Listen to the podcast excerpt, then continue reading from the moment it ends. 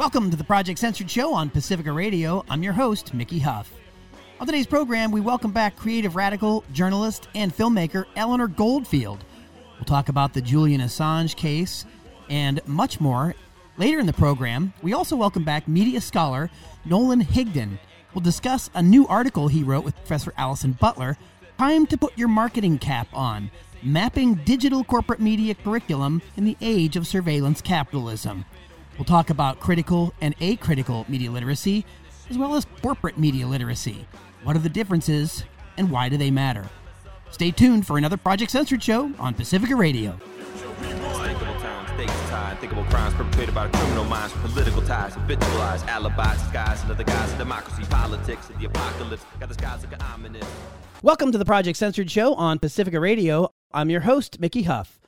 Today on the show, we welcome back Eleanor Goldfield, creative radical journalist and filmmaker. Her reporting and work has appeared on Free Speech TV, RT America, Mint Press News, Roar, Popular Resistance, Truthdig, and more.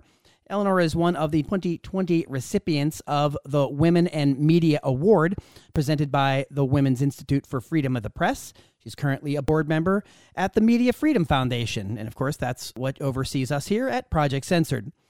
Eleanor's first documentary, Hard Road of Hope, covers past and present radicalism in the resource colony known as West Virginia. Also, ever more in the news these days, as Eleanor will give us an update on what's happening there. Well, thus far, the film has garnered international praise, a Best Feature Length Documentary Award, and Best Woman Filmmaker Award, and has official selection laurels in 13 film festivals, including the Cannes Independent. Currently, Eleanor Goldfield is the host of the podcast Act Out and the co host of the podcast Common Censored, along with Lee Camp, as well as the Silver Threads podcast with Carla Bergman, all three of which are available on iTunes, Spotify, etc. And we, of course, may even talk about Spotify later in our conversation, as it's also in the news of late. Eleanor Goldfield, thank you so much for taking time out of your extraordinarily busy and active schedule to rejoin us on the Project Censored Show. Well, thanks so much for having me in your very busy schedule. This is all, all part of it. And as Andy Lee Roth and I always say at the project, we don't know anybody that's not not hustling particularly people that are really trying to do the good kind of work, the social justice work, work on press freedom and so forth that you do as well. And why don't we just start right there? Because I know that you have been very ear to the ground on the case of Julian Assange, the extradition trial. Kevin Gosztola writes over at shadowproof.com that the British High Court has opened the door for Assange to appeal to the Supreme Court, and WikiLeaks founder Julian Assange prevailed in his effort to obtain certification from the British High Court of Justice, which would allow him to appeal their prior decision to the Supreme Court. And Kevin Gosztola writes Under the law, the court must determine that the request for an appeal involves a quote point of law that is of public importance. And of course, Eleanor Goldfield, why we're again talking about the case of Julian Assange is because A, it's not really talked about in the corporate media. B, when it is, it's very skewed and biased against him. And C, his case actually goes right to the core or the heart of the significance importance of a free press as journalist and publisher. So, Eleanor, I know you've been very active in this and you've been doing some things around it lately. Could you please update our listeners on some things that are happening? Yeah, absolutely, Mickey. I mean, as you pointed out, what happens to Julian, what is happening to Julian, is very indicative of our ability to access a free press and free speech. And just looking at what's happening to Julian, you can pretty much tell that we don't have access to those things, not in the kind of democratic way that we should have access to them. Basically, the 21st of January, there was an action outside of the Department of Justice, the ironically named Department of Justice here in Washington, D.C., basically to continue to spread the word about what's happening with Julian and also to call out the Department of Justice for its continued harassment and torture of Julian Assange, who again is not a US citizen. So this also not just setting a precedent for the, the idea of free press and free speech, but the precedent of going after someone who's not a US citizen under US law and basically claiming that they're guilty of espionage, which riddle me this how can you be guilty of espionage if it's not your country? highly bizarre and highly fascist. So, this precedent that's being set covers so many aspects of law, but also of our ability to access any kind of freedom, even just outside of speech and press. It's really pretty remarkable. And again, Assange faces 18 charges. He was expelled from the Ecuadorian embassy in April of 2019. And 17 of the 18 charges are actually under the Espionage Act. As you just noted, ironically, even though he's Australian, he was living in the Ecuadorian embassy. We, of course, have subsequently discovered that the CIA had many different plots to actually assassinate him. It basically really ties in, ironically, to what WikiLeaks and Assange put out there for us to access that information, which, by the way, is vital because it's fueled movements. I know a lot of people will say, okay, well, I'm like an environmental activist. Why should I care? Well, our climate movements have been fueled quite literally by information that WikiLeaks has put out there for the people. And so it's not just, oh, some drone strikes that WikiLeaks threw out there. It is really across issues and really highlights the intersectionality of issues and the complete lack of transparency of our government. And by the way, many others. People like to highlight that Assange is the enemy of the US empire, but he exposed governments around the world, including Russia and China so you can't just say that, oh, he's going after the US. No, what Assange and WikiLeaks are going after is the truth. And that is why he is so dangerous. And that is why he's being tortured and that's why the CIA was literally trying to plot to kill him. And why it's so, I think I, I, spoke about this last time I was on your show, Mickey, that it's hilarious that right after this came out, that the CIA had put out basically like death threats against Assange and death plots. The US argued in court against Assange that we're going to totally treat him well. Uh, what makes you think that we wouldn't treat him well? the absurdity of this on the face of it, it should be laughed out of court. He should be out of prison to get back to his life, his fiance, his family, and actually go back to doing the significant, important work that he has done. That also, since we're pointing out hypocrisies here, the corporate media of the United States that simultaneously uh, throws him under the bus also benefited from the information that was leaked to him. Many of these institutions that won't support him actually had won Pulitzer Prizes for the reporting they did based on the information that was leaked to him that he published use it for your own purposes and then stay very quiet so that empire doesn't come after you. It's so hypocritical. It's so horrific to watch so called journalists stay absolutely silent about what's being done to Julian Assange when as you pointed out they themselves have have risen to you know fame fortune and power by using that same information it's it's absolutely grotesque and I mean, I will say one thing. I recommend folks check out this article because I think it's a ray of hope, an array of light, and it also sheds some more light on the goings on of the, the judicial system in, in England. Craig Murray wrote a piece for Consortium News about a potential backdoor exit for the British government that I think is really interesting. And it's a bit heavy on legalese, so I don't claim to fully understand it myself. But basically, it's a technicality that would allow the British judicial system to basically let Assange go without having to go up against the US empire and highlight the fact that the US empire is torturing, will torture, and put very possibly murder Assange. So, kind of like a way for the British government to play nice with the US, a very strong ally, and also not have to condemn Julian Assange to death at the same time that is a ray of light there. And of course, the ability to appeal is powerful, although it's time consuming. And so Julian has already suffered a stroke because of the torture that he's been dealing with in prison, which, by the way, is the prison where they put terrorists they talk about it in, in, Bond films, right? That's where they put Bond villains. Like, I'm not even kidding. You watch a, a, Bond film and they mention Belmarsh as the heinous place where they put Bond villains. And there is a journalist there who's only guilty of telling the truth. Allegedly innocent till proven guilty, but being punished as if they were already guilty. In solitary confinement, which every large medical body and the UN has said anything more than 15 days, I believe, in solitary confinement is torture.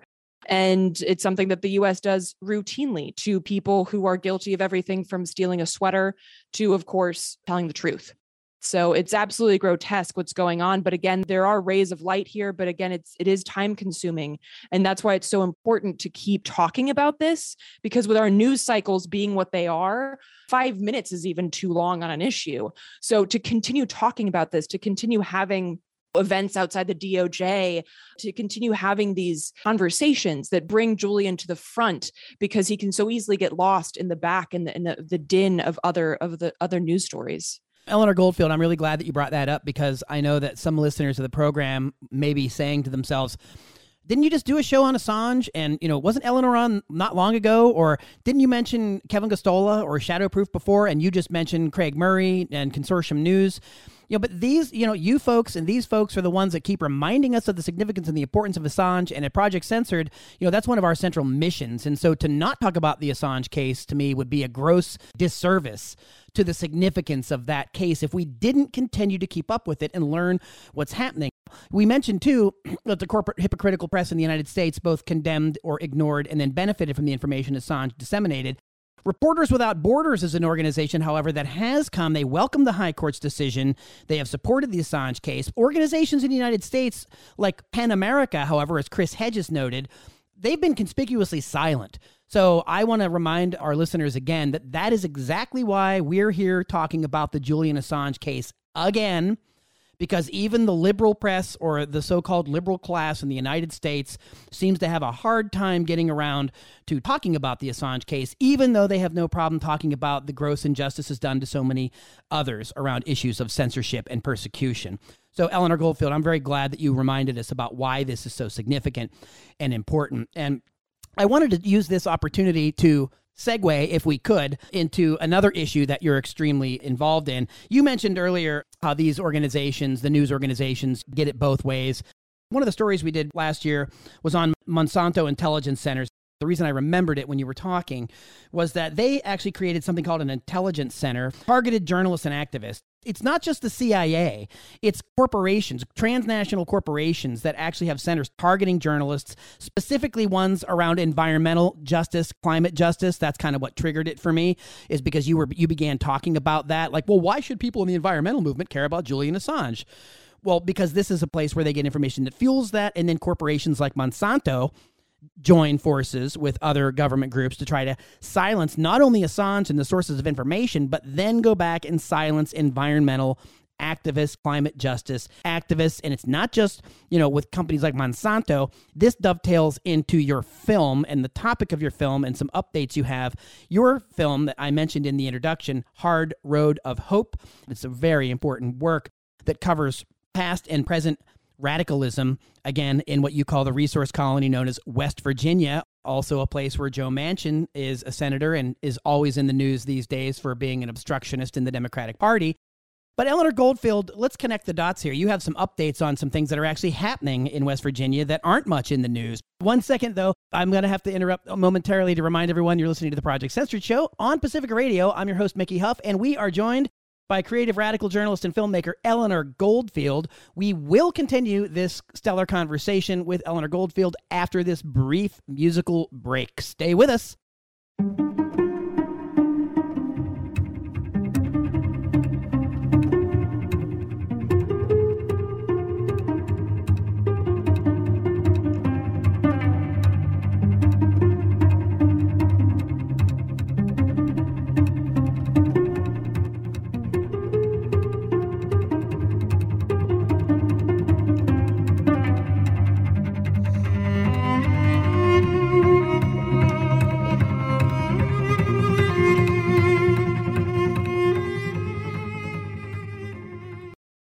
Welcome back to the Project Censored Show on Pacifica Radio. I'm your host, Mickey Huff.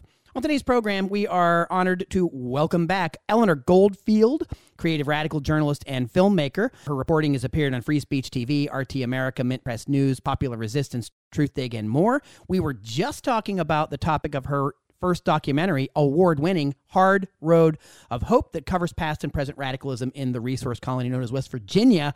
And Eleanor Goldfield, let's continue where we left off about what is actually going on in West Virginia and another pipeline issue there. The Mountain Valley Pipeline, folks might not be familiar with it because it's something that, kind of like the Assange case, has been going on for a very long time. It's an environmental fight that, like so many others, kind of reaches the surface of media interest once people have already been battling it for many years. And the Mountain Valley Pipeline is no different. But something that just happened a few days ago and roughly the, the 26th of January is that the Court of Appeals for the Fourth Circuit issued a decision that basically says that the Mountain Valley Pipeline cannot go through the Jefferson National Forest. And this actually goes against a previous decision by a 2012 Forest Service planning rule. So that gives you some idea of how long this has been going on. And that's not even the full extent of the time. But basically, the decision was made that the Mountain Valley Pipeline would cause irreparable harm to this forest and therefore cannot cross it, which highlights the whole point that pipelines are a risk, whatever they're crossing, whether it be a national forest, whether it be a body of water, what have you. Pipelines always leak, whether they're oil, gas, what have you. They are always dangerous and a detriment, really an irreparable detriment to the ecosystems which they destroy and which they cross. You know, we see this with Line 3, which before it was ever even constructed had already leaked toxic materials into these very fragile ecosystems in the middle of our country. And so, wherever they are, whatever kind of pipeline they are, they are extremely dangerous and really not at all worth it. Certainly not from a climatic standpoint, but definitely not either from a financial standpoint. I mean, the amount of subsidies that have to be poured into oil and gas, and of course, things like coal as well, every year just to keep them afloat is absurd. And yet we are literally pouring billions of dollars into our own homicide when there are so many better options, so many better renewable options to look at. And the Mountain Valley Pipeline is just one example of that. It goes through parts of West Virginia, Virginia, and North Carolina. And people have been battling it on the ground for years now. And it really just goes to show you that the pressure to continue down this homicidal path is so great, even when it doesn't even make any capitalist sense anymore.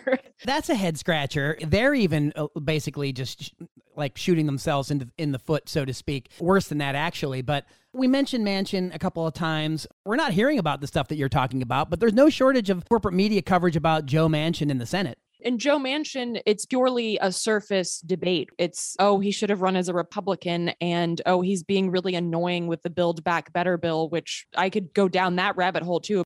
Biden is out trumping Trump. Uh, he's got 7,000 people, more people in detention than Trump did. Uh, but I guess at least he's not Trump. So hooray for that. The discussions about Manchin are really surface. And if you look at people in West Virginia, the folks that I've talked to since Manchin's been in office, they're like, yeah, well, I'm not surprised. This is exactly what we get from both sides.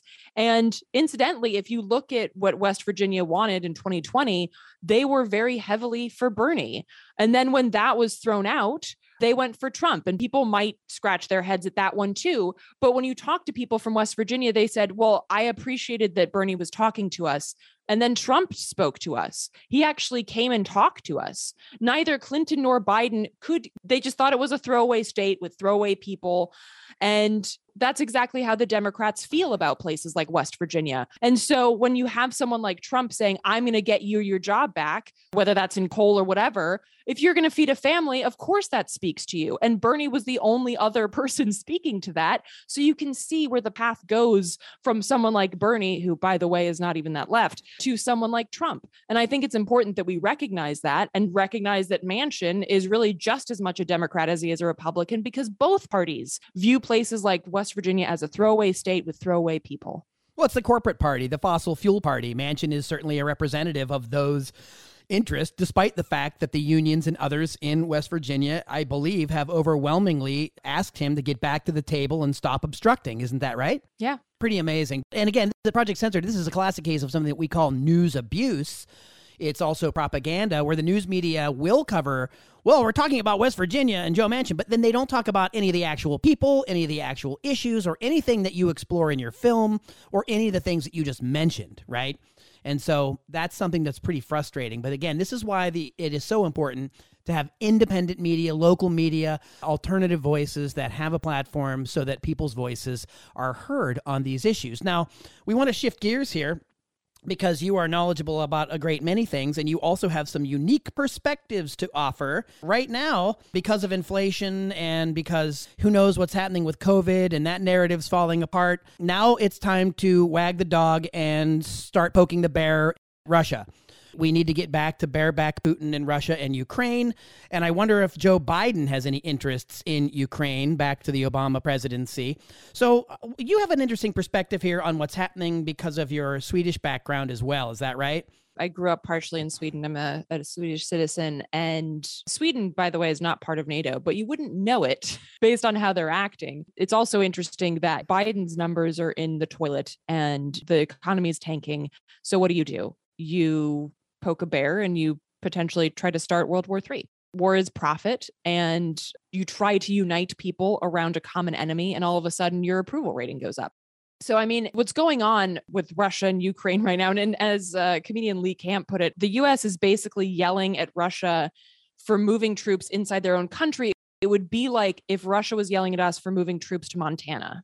It's none of your business. We should also point out that NATO only exists to poke the bear of Russia. Like that it's purely it exists. Cold War institution that should have been dismantled in the 90s. Absolutely. It exists to be on the offense, never on the defense, kind of like the Department of Defense never does any defense. And from the Swedish perspective, what's really horrifying and what's so frustrating to me as a as both a, a Swedish citizen and a US citizen is that the Swedish government is really just bending over backwards to kiss the butt of empire on this issue. So Sweden is mobilizing troops. And yes, for those who are like, wait, I thought Sweden was always neutral. We do this kind of seesawing thing, but ultimately we hide behind the skirts of empire on this and you have Denmark, just to the south of Sweden. They are a NATO member and they've already pledged 700 million crowns, which is roughly $70 million, and troops to go to the Ukrainian border. And the Ukraine and Russia just met in Paris, I believe. And the only agreement they could come to was that they'd have another meeting in Berlin. And you have, at the same time, around these meetings, you have people that should really have nothing to do with these meetings. And that includes Sweden and Denmark. And the Swedish press is saying, saying things like, oh, well, you know, it's very important that we're a part of this because the ramifications are so great.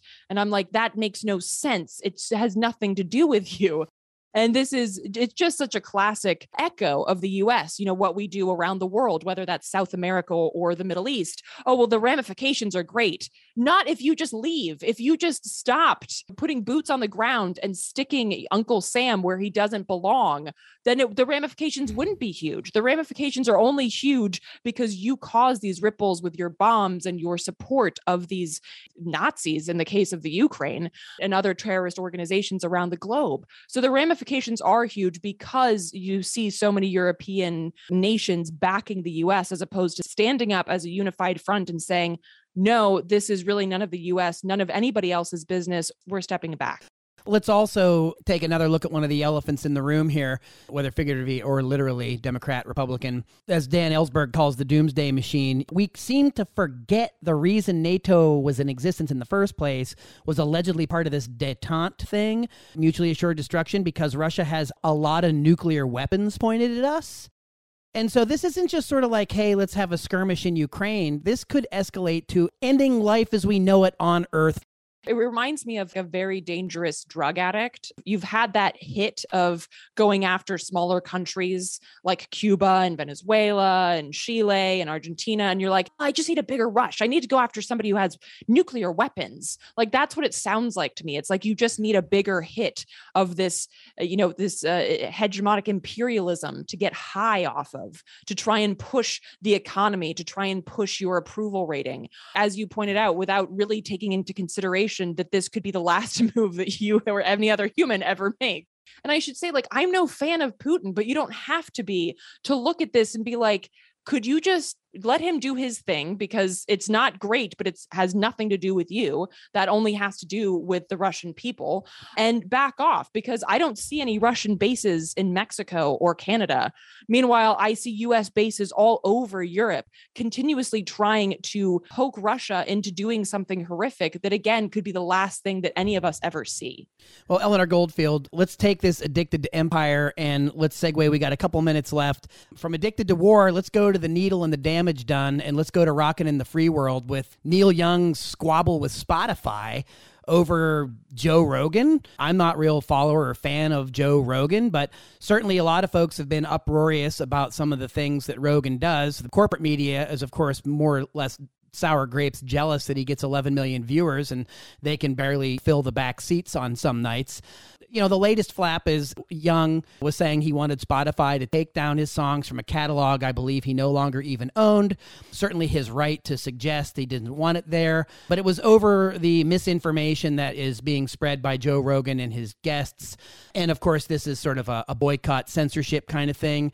Looks like it's kind of backfired already because Spotify said, bye bye, Neil but this is how this cancel culture issue around censorship works in the United States. And we can't really ever get into how prior restraint, of course, doesn't apply to Spotify as a private company. Uh, certainly, as an artist, it's someone's right to say, hey, you can't have my stuff, etc., etc. But this attempt to silence or bully people because we disagree with what they say, how do you see what's happening or playing out in there? Because, I, again, I know that you are very attuned to issues of media censorship. You do the Common Censored podcast, you work with us at the project. Neil Young is the fact that he's popping his head up just to complain about Joe Rogan. I mean, there are fascist metal bands on Spotify that, like, literally their lyrics are talking about how we should go out and murder black people. Where's Neil Young on that one? It's almost coattailing in some some capacity, given Rogan's popularity. And again, I'll say this out loud as a disclaimer that ought be unnecessary. I don't agree with everything Rogan's doing. I don't agree with everything his guests say. But it's a slippery slope when we start seeing people crawl out of the woodwork to say no more of that or you're out. Again, this shows really the power that these tech platforms have that they should not have in the first place. That's really the issue that the media is not talking about. And I think people on the left or really uh, anywhere on the spectrum that are like, yeah, we should get rid of Joe Rogan. Well, censorship doesn't just go after the people that you don't like. It's not a gun that you have control over. It's pointed by the people who will and are pointing it at you as well. This goes back even to, you know, uh, a few years ago when Alex Jones was taken off of all these platforms and everybody on the left was like, "Oh my god, this is amazing. Goodbye and good riddance." And I was like, "But hold your applause please because I don't like Alex Jones, but that's not the point here. The point is that censorship, basically the forced silencing of perspectives that you don't agree with, no matter how dumb they are, is such a slippery slope. And it means that they have not only the ability, but then the public support to go after anybody that they deem a threat, which circling back to our initial topic, Julian Assange, you can go after anybody for any reason and you can cloak it in anything because now you have that public support and you can just point back and, and say, hey, but look, you were you were for it when we went after Alex Jones. Let's use logic and reason. Transparently sourced facts is why we need independent journalism. That's why we need people like Assange and WikiLeaks. And that's why we need people to stand up and support freedom of expression and fight against censorship even when it's affecting someone that we don't like. You know, I was just in the the extraordinary classroom of Facebook where some folks were trying to school me about why the New York Times is a great alternative to this. And I mean, my question was, okay, so Joe Rogan disseminates some misinformation. The counter to it is like, well, so does the New York Times. And the New York Times has started wars. WMDs, their failure to cover climate crisis, fossil fuels, their failure to call out what was known about harmful products, whether it was opioids or asbestos, or this goes back into the early part of the 20th century. So the bigger point here that again I was trying to make is like, well, if we are going to get involved in, in silencing people because they spread misinformation, then let's quoting George Carlin, let's not have a double standard here. One standard will do just fine if that's actually what we're doing. And I realize that some folks don't think that's popular and I'm called lots of names and all that kind of stuff. But again, that's no stand in for a real argument. And it's certainly no stand in for supporting something as important free press principles and the right of free expression. And in my view, and certainly the view of the project, the antidote to speech we don't like is more speech we do. And we need to keep the conversation going. Eleanor Goldfield, speaking of that, we are out of time. So before we leave, please share with our listeners where they can find your work and where they can follow the things that you're doing. If folks want to learn more about the stuff that I do, uh, including you know music, film, journalism, check out artkillingapathy.com and you can follow me online at Radical Eleanor. And Eleanor Goldfield, a website for your film? hardroadofhope.com. And I'll just tag one thing onto the end of that, Mickey. It's that free press is so important. Media literacy and the work that Project Censors does on that front is so vital because it allows people to look at things like Joe Rogan or Alex Jones and say, well, that's just wrong instead of having to shut it down. So, again, I think media literacy is the antidote, not duct tape over the mouths of the people. Thank you so much for all that you're doing, particularly around freedom of expression, free speech, and all the work you do your music, your art, your film, journalism, all incredible. So, thank you so much for taking time out of your schedule to join us today, Eleanor Goldfield. Up next on the Project Censored show, we welcome back Dr. Nolan Higdon.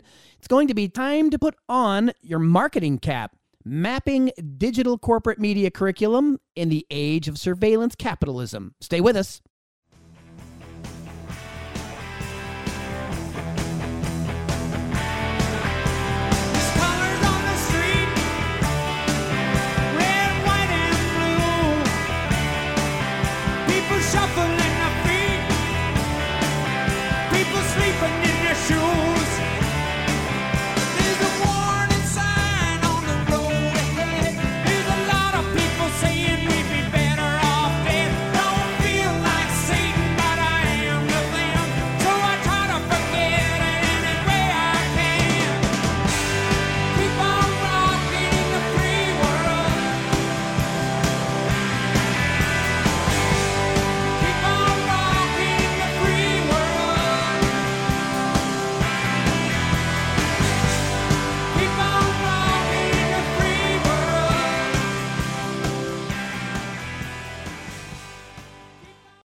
Welcome back to the Project Censored Show on Pacifica Radio.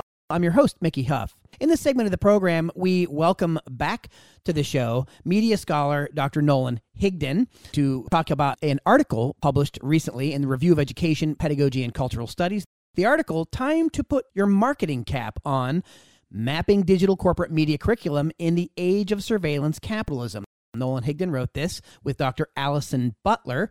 Nolan Higdon is a lecturer of education at the University of California, Santa Cruz author of several articles and books on critical news literacy. Most recently, United States of Distraction, which I co authored with him for City Lights, The Anatomy of Fake News, a critical news literacy education. Nolan has another book out very recently that we talked about called The Podcaster's Dilemma. And then, of course, he and I also have another book coming out next month on Routledge. Let's agree to disagree. Nolan is a regular guest here. Nolan, another reason we have you on is that you are quite prolific in your publications these days around news media literacy, around issues of censorship, surveillance capitalism, and so on. And this article is actually quite fascinating. Time to put your marketing cap on mapping digital corporate media curriculum in the age of surveillance capitalism. So, we're certainly going to be talking about critical media literacy, and then we'll be segueing, talking more about propaganda, censorship. And then before we finish our conversation, I'm I'm going to uh, talk to you a little bit about your thoughts on the latest controversy around Spotify. Just spoke with Eleanor Goldfield about that and ended the segment on it. So, certainly like to get your take on some of that as well. Nolan, welcome back to the show. Thanks for having me on, and hello to the whole Project Censored universe. Great to be back. It's always fantastic to have you, and there's always stuff to talk about. I found this piece remarkable, and it starts with an introduction that spoke to me personally. Allison Butler writing in the 1980s in an effort to increase brand awareness and sales, the Campbell's Soup Company engaged in at least two sponsored projects that brought their product in front of school children. I was in a school where this happened, where we had to cut off the labels of the Campbell soup cans and we would turn them in, and supposedly you get prizes, and you talk about that in the article. Um, but it was really about corporate branding and propaganda and the commercialization, hyper commercialization of public education. Nolan, tell us about this. This is about branding. You know, research has long shown that the younger a person is when you can capture them. So the younger audiences, it's best to capture them and give them a positive image of your brand, and they'll carry that for the rest of their lives. So schools have always been a profitable place for corporations to get students to have a positive image of their brand so they can hook them for life. Rightly, though, there has been pushback from parents and the public about how the classroom should not be a space of corporate exploitation. And so, what Dr. Butler and myself wanted to do is we wanted to explore not only the history, which we did a great job, and I really have to give Allison credit. Allison went through and did uh, the majority of the, the scholarship on the history, uh, including the Campbell's program, as you mentioned. These processes are still occurring today, and big tech has added a new dimension. They're not only trying to get in the classroom for the purposes of branding, which they are, but they're also trying to get in the classroom because they want to get access to data and by having access to the classroom, they can collect student data, teaching data. So it's a very lucrative opportunity for big tech to get into the classroom. And so we wanted to tell that story and also look at the actual impact it had on the education itself. So some people may say, like, well, if we have to trade data for certain educational content, maybe that's something I'm willing to sacrifice. But what Allison and I showed in the piece is that the educational content that these corporations are providing is highly defined by a very select ideology, one that tries to, to preach individualism, preach corporatism, stay away from critiquing systems as they are, and instead sort of make people feel like by just using these tools, they've accomplished something. And it also teaches them, and I think this is, we saw this in a recent story about Amazon. It also teaches them that if you have a problem, you can appeal to big tech to solve it. So it's this very techno utopian ideology that students are being indoctrinated with under the auspices of this 21st century education. So there's a lot to unpack here. This runs into so many overlapping issues, whether it's native advertising, product placement, and now, of course, you're adding this other interesting digital era element to it, and that's capturing information, capturing data. And then, of course, also, as you mentioned with branding, it's sort of a part of almost an indirect or um, not so hidden part of the curriculum but it's making these products and these companies, software companies, it's putting these brands out there in front of students so that they carry on with them or follow through with them, even if it maybe is a secondary issue as part of the curriculum. Yeah, absolutely. And, and just to put it in a different kind of context, you know, we didn't do this on purpose, but at the time we were writing the article, there were all these news articles about parents and groups who felt threatened by critical race theory in schools. Their, their concern was that teachers are indoctrinating students. It's interesting that there's so much of an uproar about that, but there was no debate about corporations indoctrinating students in the classroom. So maybe I would take some of these people who are afraid of CRT, maybe I'd take them a little more seriously if they had the same sort of rejection of corporate indoctrination in the classroom. And that seems to be pretty writ large here, and you lay that out in the article. So, one of the things that you discuss earlier on in the article, and we've actually talked about this with you on the program before, this gets into how this is actually taught. Right now, we're talking about media literacy. And you've talked about this for a long time. We've talked about this for some time. There's different approaches to media literacy. And one of the approaches is what we call critical media literacy. The other is sort of generically branded as, quote, media literacy, or what you refer to as a critical media literacy in the article. Could you help our listeners understand what's the difference between these rather different approaches to media literacy education? It's a great question. Those of us who advocate for a critical approach, we want a classroom where students not only learn how to use these tools, these tools being things like the internet or a laptop, a tablet, television, whatever it may be, but they also look at the process by which messages are constructed. So, who are the producers of media? What are their conflicts of interest? How do those interests affect the media that's produced? How do they shape the message that's told? How do audiences respond? We think these are important questions for students to ask as they engage with media. Our acritical folks, those are the folks who do not want a critical approach, they think those questions are politically biased. Instead, they want to focus on students being able to determine, say, like truth from falsehood, look at the aesthetic value, learn how to use the tools, things like that. And those acritical folks have long been advocates for taking corporate money to get their pedagogical approach in the classroom. So they take corporate money to make sure that that acritical approach can be taught in the classroom. And many folks, dating way before I was even a student, have long argued that corporate money has an influence on the type of media literacy that is taught. And these people have acritical folks have argued for years no, that's not true. They don't tell us what to do, it doesn't have an effect. So, what we did in this study was we took the acritical corporate funded media literacy content and we analyzed it to determine does the corporate money have an influence on it And we can say without a doubt from our study that yes, it absolutely does. It is a very narrow form of media literacy. It is pro corporation. It puts the problems that arise from media use, they put it on the user. They never challenge the ways in which the corporation contribute or amplify those problems. And so for us, it, it's just an illustration of the problem with corporate funding of education and yet another reason why we need to add critical frameworks to our media education in the United States. One of the key examples that you point out in the beginning of the piece um, with Allison Butler highlights uh, one of the larger, or I guess better known, media literacy organizations, the National Association for Media Literacy Education, otherwise known as NAMLE. This is one of the groups that takes funding, as you put in the article, from companies like Nickelodeon, Google, Facebook, Twitter. And so, what are you finding in this analysis? Because again, I'm also familiar with that argument that the argument put forward from the acritical side of things is that somehow the critical media scholars are biased because they're looking behind the scenes at the power structures and the influences and claiming that they aren't subject to that. But clearly that's not true, and your article goes on to prove that. So, could you give a couple examples or outline for our listeners exactly how you analyzed this and, and what you found?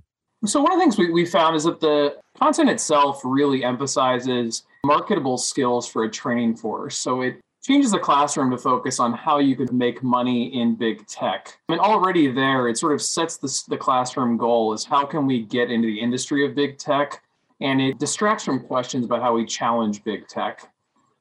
It also narrowly defines civics activity as happening in online communities. So it makes it seem like you have to have a digital presence constantly to be civically engaged which of course is false. It also sets standards of civility in online spaces and it puts it on the individual. So, as the individual, you're the ones who are supposed to make the online environment civil. But those of us who are critical recognize that the internet it could be anything, but it's constructed in the way these corporations want. And these corporations privilege divisive content that, that emphasizes fear and hate.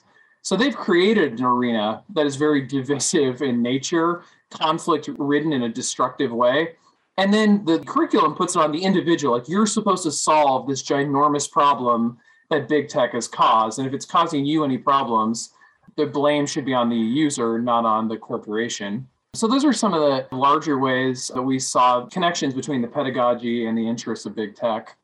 So you mentioned something pretty interesting here. You mentioned divisiveness and these platforms that tend to, and we've written about this, you and I, in, in other publications as well. This divisiveness, it's algorithmically programmed, meaning it seems as though that some of these platforms, they thrive or run off of these things where you're sort of put in camps, like you have to make these kind of choices. And of course, capitalism, branding. I mean, that's kind of what that's about too. Funneling people into Camp Red, Camp Blue. You're a Pepsi person, someone's a Coke person. That seems to have just have permeated everything in our society. And so, how does that factor in to, to what you discovered at all? Like NAMLE taking money from Nickelodeon, from Google, working in cahoots with these folks under the auspices of civic engagement or media literacy. And again, in the last four or five years, you know this well. You wrote the book Anatomy of Fake News with people's concern about so-called fake news and propaganda. How does this all feed in? Because there's heightened awareness now around it, and everybody's worried about oh media literacy. You know, seriously, when we were doing this even five and ten years ago, you rarely heard the mainstream talking about media literacy, but now it's a big buzz phrase. And so, given that there's heightened awareness and concern about this, has that led more and more money flowing into groups like NAMLE? And if so, what's the impact of that on the discipline, in your opinion? At some level, I have to admit, um, and I, I imagine others will, maybe not publicly, that I'm sort of thankful for Donald Trump weaponizing the fake news epithet because it finally drew attention to the work that myself, yourself, and countless others have been doing for decades, trying to get this idea like we need to teach media literacy skills. So, in that sense, Donald Trump sort of did us a favor. But even in that that awareness that followed Trump's weaponization, that epithet, there has been a hijacking of it. A lot of corporations have moved into this space promising quick, easy fixes. If you just subscribe to the New York Times, if you just use our fact checking websites, you'll be more news literate, which of course is totally ridiculous. But those voices have been so loud, they've really tried to quell those of us who've tried to focus on effective classroom practices to make us more media literate. The way that NAMLE fits in here, I think, is particularly interesting. They've really cleaned up in terms of funding off of this fake news moral panic.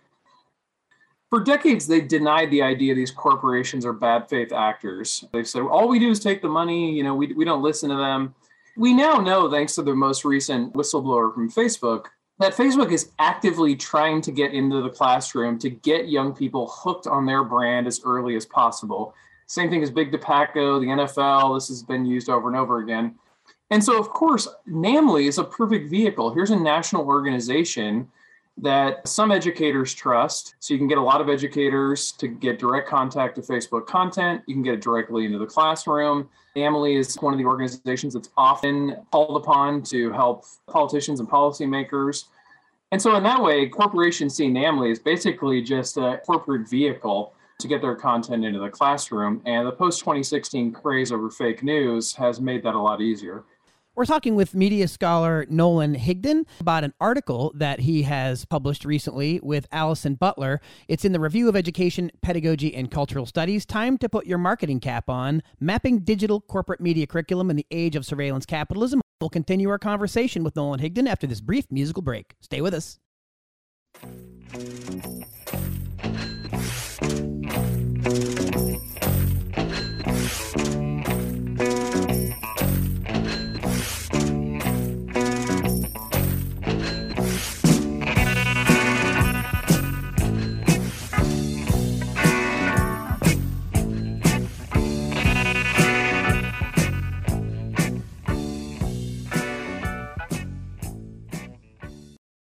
Welcome back to the Project Censored Show on Pacifica Radio. I'm your host, Mickey Huff. In this segment of the program today, we welcome back Nolan Higdon, and we're talking about another of his recent publications involving critical media literacy. Again, just a reminder, Nolan is a lecturer of education at University of California, Santa Cruz. He is author of several articles and books on critical news literacy, including United States of Distraction, The Anatomy of Fake News, as well as The Podcaster's Dilemma with Nick Baham. And we just did a show a few weeks ago on that. And here we are with Nolan again. That's because Nolan is one of the leading scholars scholars in critical media literacy, along with Allison Butler. And Project Censored has a deep commitment and interest in critical media literacy education. And so the things that we're talking about right now are all really important to bring into the classroom. And if you listen to the previous part of the conversation we just had, I hate to use the word competition, but we really are kind of in the marketplace of ideas is in the curriculum and in the classroom. And these big tech companies want to get their products and their brands embedded really. I guess that's probably the the interesting word to use. Would you use that word nolan higdon embedded in terms of the curriculum how you want how the a critical corporate branding element of it is really trying to embed itself in the public system? They're not even being really subtle anymore. Vice just broke a story about Amazon in a San Bernardino high school where they actually had Amazon logos with Amazon phrases all over the walls for students to see. And then they gave students lesson plans, one of which included how can you incentivize workers to work harder without a bonus or an increase in wage? This was a classroom lesson. And I think what it reveals is the way that corporate America really sees the classroom as an opportunity to indoctrinate students to get into getting used to being exploited workers where they don't resist. Part of the exercise was to undermine organized labor and unions. And so you see this in classrooms from Amazon. And, you know, Amazon is a, a major employer already. They've also been busted by the courts for undermining organizing movements, also illegally firing people for trying to organize. And so here they are now in the classroom trying to set up the next generation where they won't even consider organizing because they'll already have a bad taste in their mouth that just reminded me, and this is mentioned in the article earlier, the overlap and some of the focus in the critical media literacy in many ways does go back through people like Ralph Nader about consumer rights and awareness, and Henry Giroux, obviously, and others. But I just mentioned that word consumer, consume. I recall a line that Mark Crispin Miller, the NYU media scholar, used in our last documentary film on fighting the fake news invasion. He talked about how we, quote, consume news media or consume media. And he took issue with the word consume or as consumers because it also comes with this mindless kind of shopping buying idea rather than do we actually take it in, think about it, process it, and then react to it? Or are we just blowing it through right? Just taking it in and wandering off. And it sounds to me too like what you're talking about and i love that you call this in the article corporate media literacy content. It's packaged in a way that it, it looks easy. And hey we did the lesson for you teachers and you're all busy and overworked. And maybe if you're advertising for us on your in your classroom we'll give you this software. As you mentioned earlier it's not hidden. I mean this isn't really any part of a hidden curriculum anymore. It's right in our faces but i think that's maybe why and I think you and Allison Butler argue this, why we really need uh, critical media literacy pedagogy and curriculum to counter this. And to be clear for teachers and schools, it's no secret we've gutted them economically in the last 40 years. And we've written about this in the United States of distraction. And as a result, they unfortunately have to appeal to these corporations. So it's not that these teachers or schools are necessarily naive or even pernicious actors. They're desperate people who, who care about education and they've been pushed to this. And it's just another illustration of why Sinema and Manchin are afraid of the national debts, except for when it comes to Pentagon. We just spent the biggest military uh, budget in history. Every year we surpass the biggest. So we're able to spend that money, but not on education. And so if we're not Amazon's going to indoctrinate your children. That's who's going to be controlling it if you don't want to control it under a democratic apparatus. Well, we're seeing this more accelerated. And I think another reason that the, you've been writing about this so much more is because it's permeating almost all facets of our lives. And the media literacy, a critical media literacy, actually fosters more of this uncritical usage of these kinds of brands and products, whereas critical media literacy does the exact opposite. Critical media literacy is, is all about empowering students to ask questions, to be equal players when it comes to confronting content. The system we have in place right now is, is one largely of indoctrination. Students aren't asked to explore questions of power and instead they're asked to regurgitate content from corporate America. And so that's why we push this critical approach, not because I want students at the end of the day to, to up and down agree with everything I say. It's because at the end of the day, I want students to be able to ask fundamental questions and make us all think, at times make us all uncomfortable. And, and, and simply, that's not the education we have right now. Just for our listeners, a reminder we're speaking with Nolan Higdon, media scholar. We're speaking about an article Time to put your marketing cap on, mapping digital corporate media curriculum in the age of surveillance capitalism. He authored with Allison Butler, and we've been talking about the differences between critical and acritical media literacy. Well, let's keep our critical media literacy caps on momentarily here. I know we only have a couple minutes left in the segment, but I put this to Eleanor Goldfield uh, in our earlier segment. Speaking of platforms, corporate platforms, and applications on people's phones and so on, Spotify is uh, one of those kind of companies that we could put up there with the Facebooks and the Twitters and, and the rest of them. And a lot of people love this platform and they use it for music. However, like many of these corporate platforms, they not only do a lot of data mining, but they, they basically harvest information or harvest products, if you will. Uh, Spotify is not good for artists or musicians in any real way.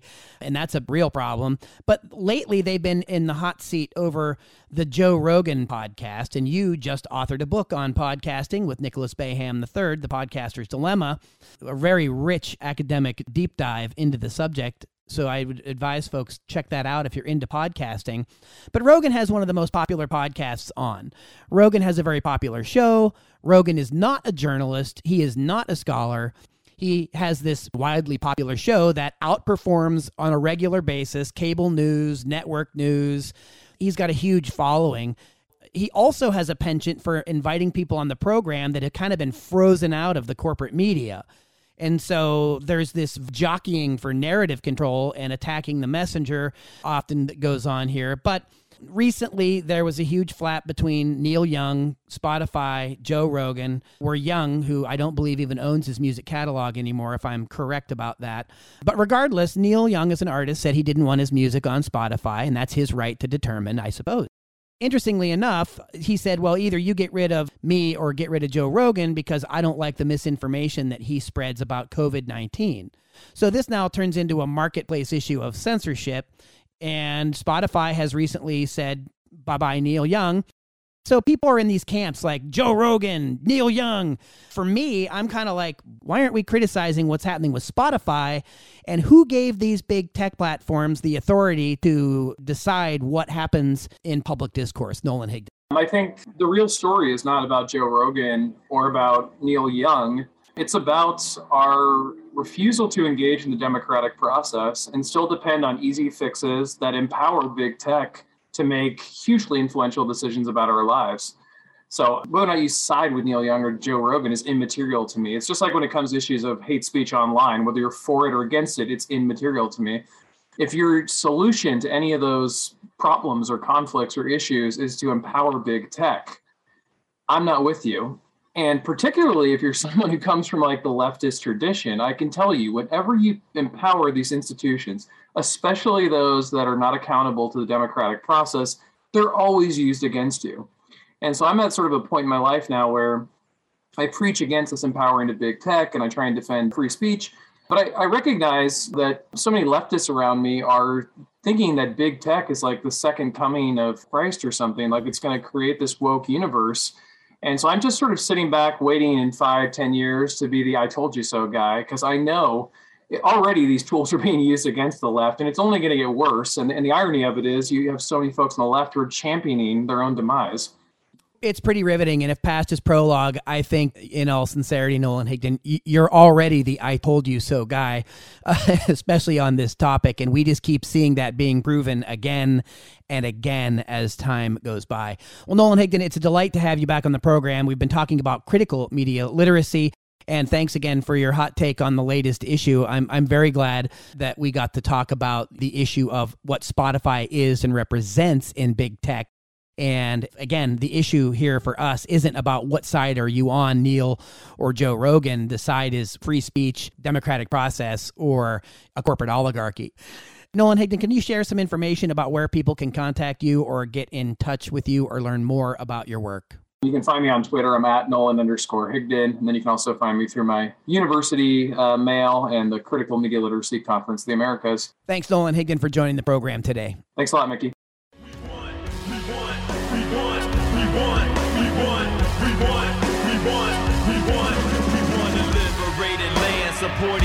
Conditions, not free market propaganda and corrupt politicians. You've been listening to the Project Censored Show on Pacifica Radio, established in 2010 by myself and Peter Phillips. I'm Mickey Huff, the executive producer and host of the program. Anthony Fest is our longtime senior producer. The Project Censored Show airs on roughly 50 stations around the United States from Maui to New York. To learn more about our work or find any of our previous archive programs, go to projectcensored.org. Please follow and like us on Facebook, Twitter, and Instagram, and be sure to subscribe to the official Project Censored Show on your cell phone's podcast application. Please feel free to share your feedback about our work at projectcensored.org. And last but not least, thanks to you, our listeners, for tuning in. Stay well. We'll see you next time tied. Thinkable crimes perpetrated by the criminal minds with political ties, habitualized alibis, disguised under the guise of democracy, politics, and the apocalypse. Got the skies looking ominous.